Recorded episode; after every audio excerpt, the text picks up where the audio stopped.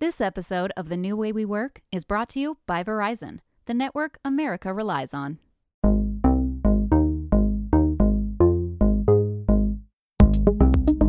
This is Secrets of the Most Productive People, a productivity podcast where we work smarter instead of harder and dissect exactly how to get it all done. I'm Fast Company Deputy Editor Kate Davis. On today's episode, how to end the imbalance of emotional and unpaid labor at work and home.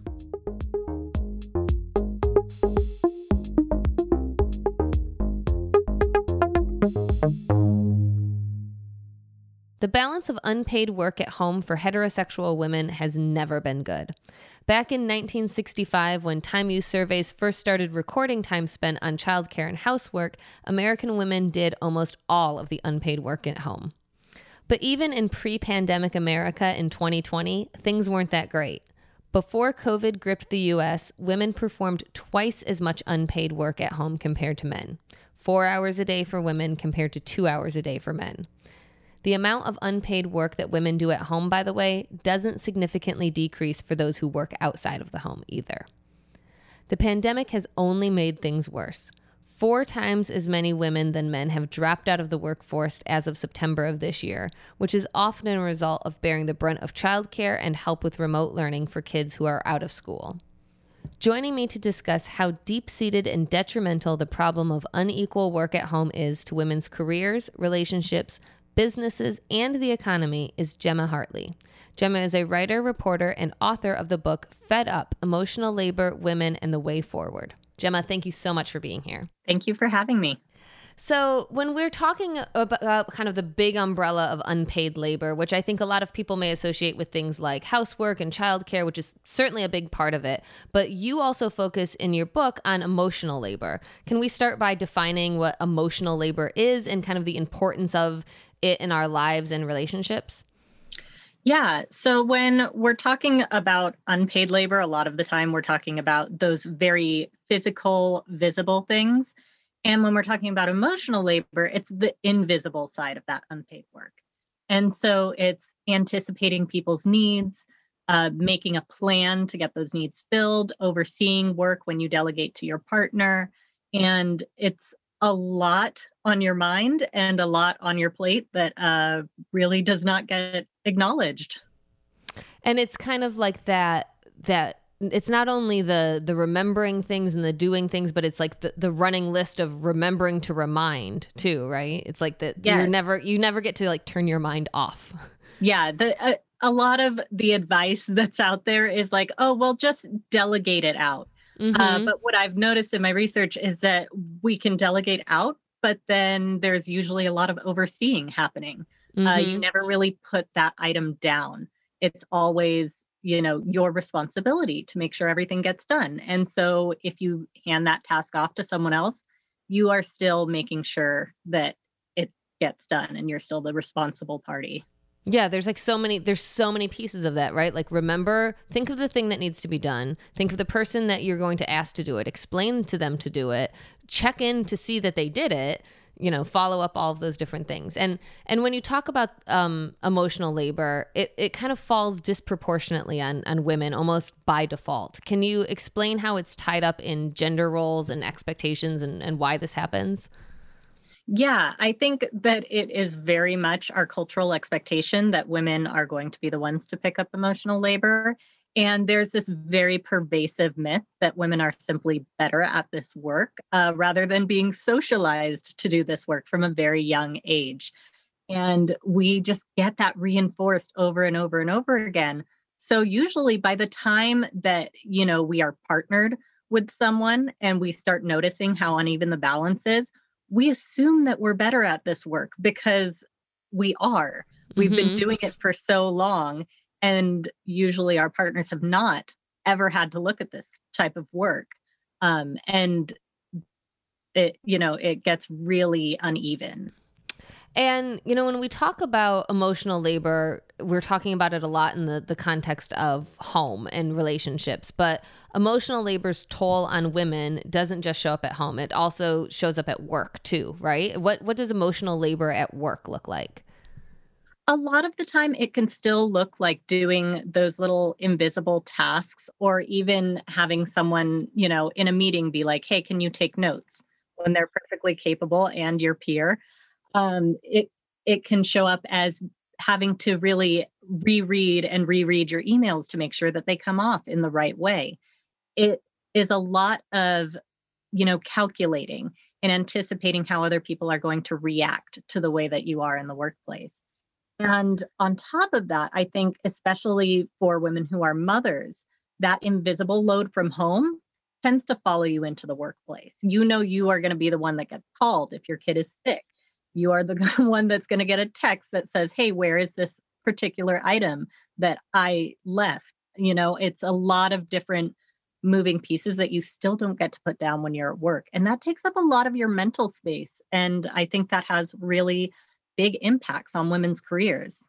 Oh, 100%. Whenever this comes up, I always think of this um, story of Ruth Bader Ginsburg's that she was, she, I don't think she was on the Supreme Court yet, but she was really high up in her career and she was the person that always got called from the school whenever her like son misbehaved or like had a problem and i think at one point she said you know this child has a father too call him and it's just like, I feel like every working woman's like, yeah, that's right. That has happened to me. Like, why am I the default person that gets called, regardless of what your careers are, even? And that, you know, and, and the other piece of what you said that I think probably will resonate with every woman listening is the note taking, because I not only have does it happen to you i think when it's as you said your peers but i've seen it it happen in meetings when the, the woman is senior to the other people in the meeting and somehow she's the one taking the notes and planning the parties and following up and reminding people. And it's like you become kind of like default office mom you know?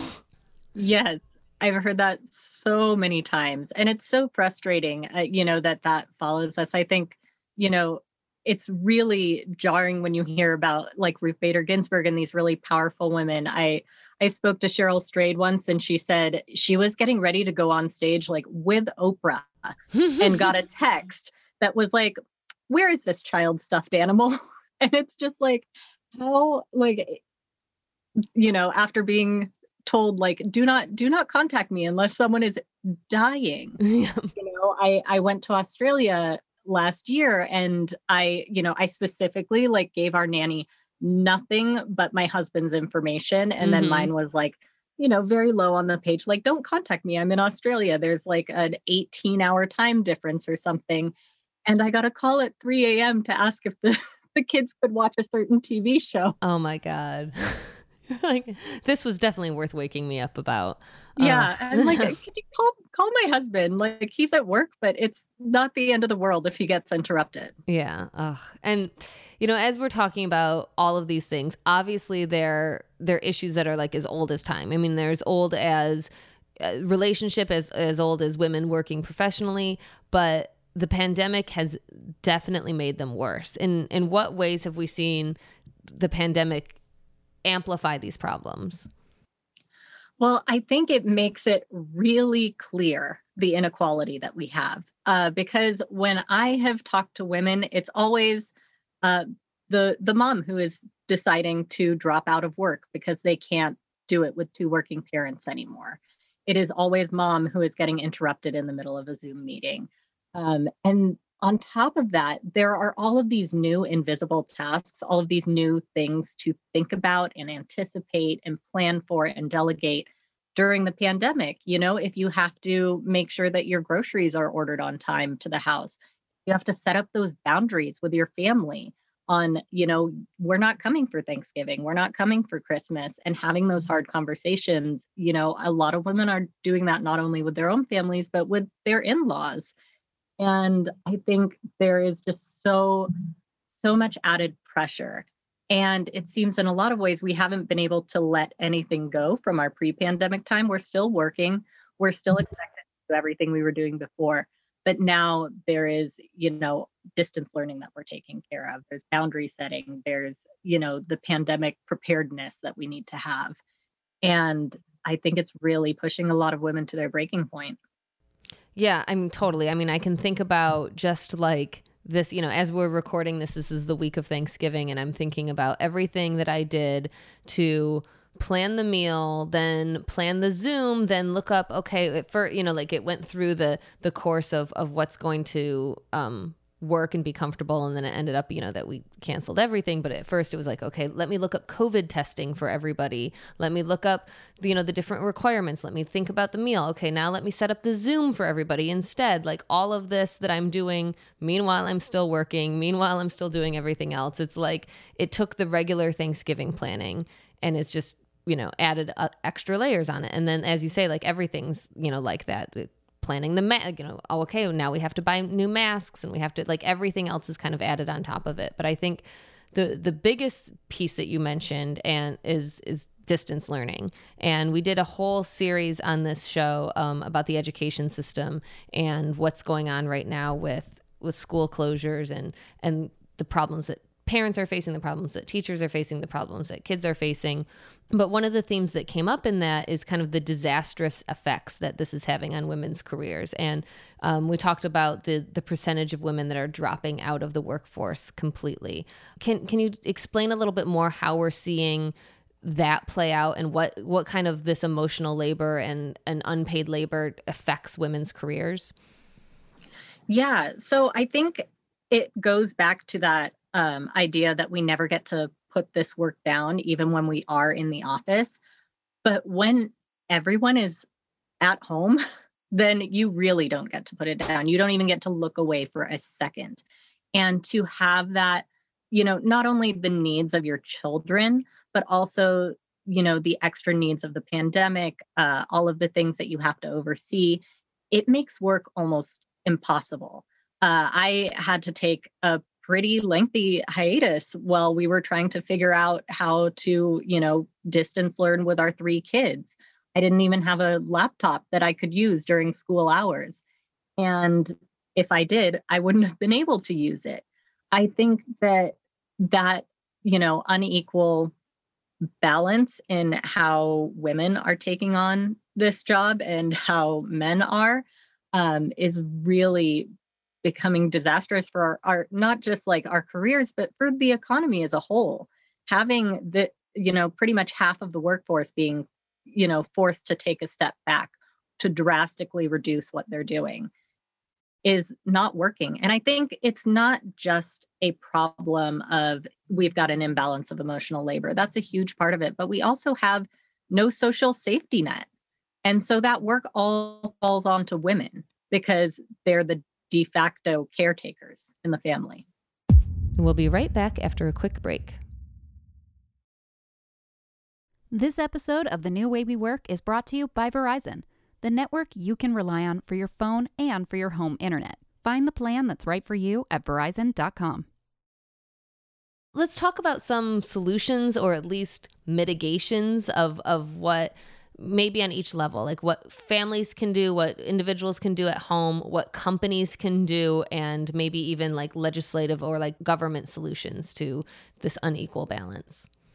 Yeah there are definitely a lot of layers to it. And i think you know the easiest place to start is in the home and with your partner. And you know it's it's never an easy conversation to have but it's really necessary to start talking about it. And i think a lot of the times you know women run on autopilot and just think i have to do all of these things. And they've never taken the time to think about what a true equal partnership would look like and what that would entail. And so i think you know really thinking about that and what that would look like in these times specifically uh, because I can tell you, even like with me and my husband, we were at a really good place before the pandemic. But, you know, three months in, I was just like, wow, I am really taking the brunt of it. It took a lot of recalibrating to make things work again.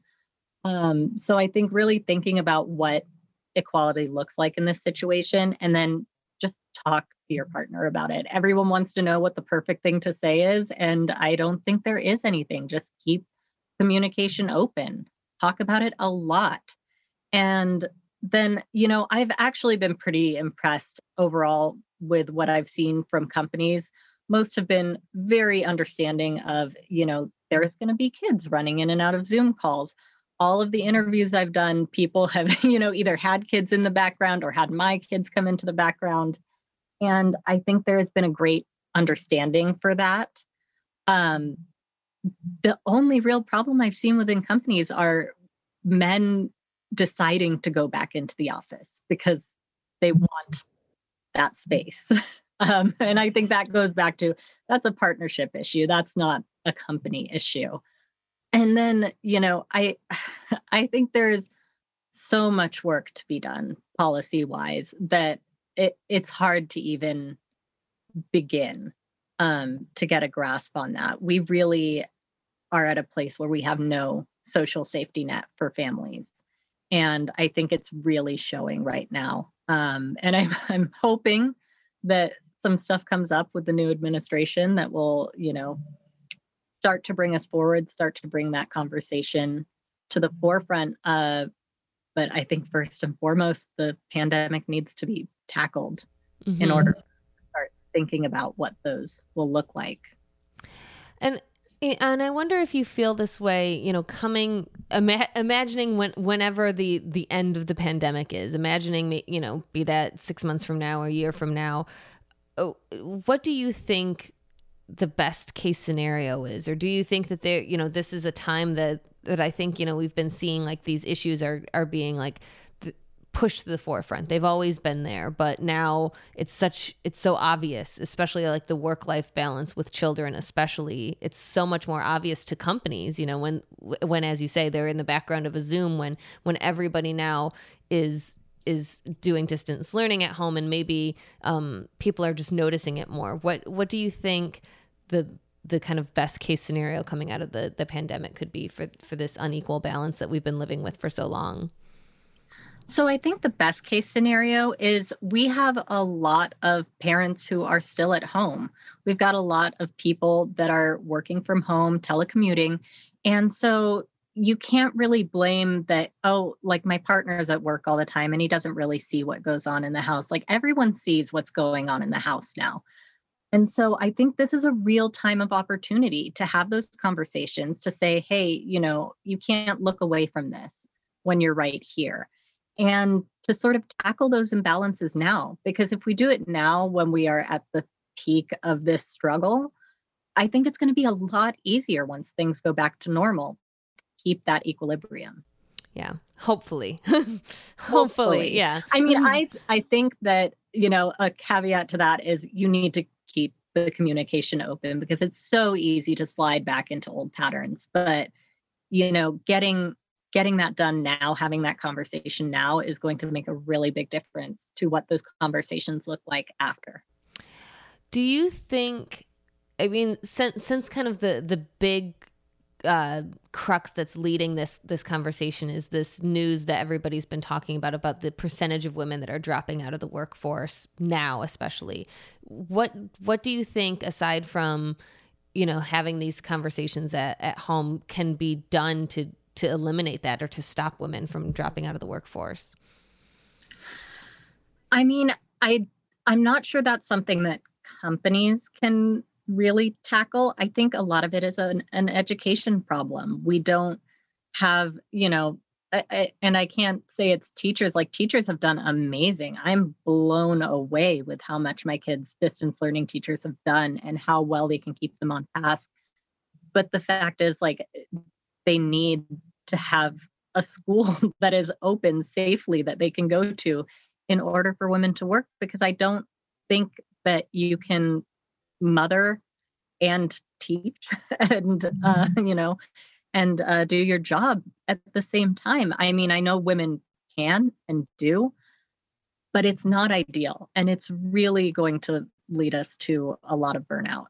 Yeah, I, th- I think that's the the women that are doing it are and you know to be fair the parents that are doing it but again largely the women that are doing it are the are you know as you say they're going to burn out. You're working until you know the wee hours of the morning because you're getting your work done at, after hours after the kids go to bed. You're you know trying to do it's just too much at once. I think you know we've we've been talking a bit about like the the government solution and it's you know prioritizing the the inequality in education too and prioritizing you know as you say um, opening schools safely as you know as there's a lot of pushback for example in new york city right now as opposed to opening bars and gyms safely prioritizing the education of children is really a trickle down throughout the whole economy.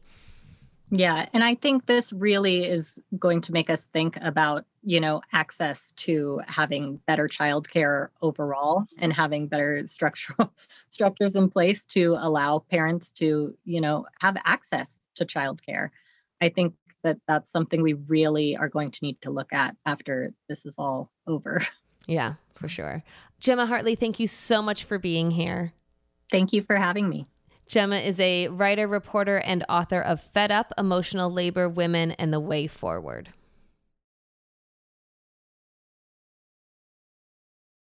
And that's all for this episode. Be sure to subscribe to Secrets of the Most Productive People wherever you listen.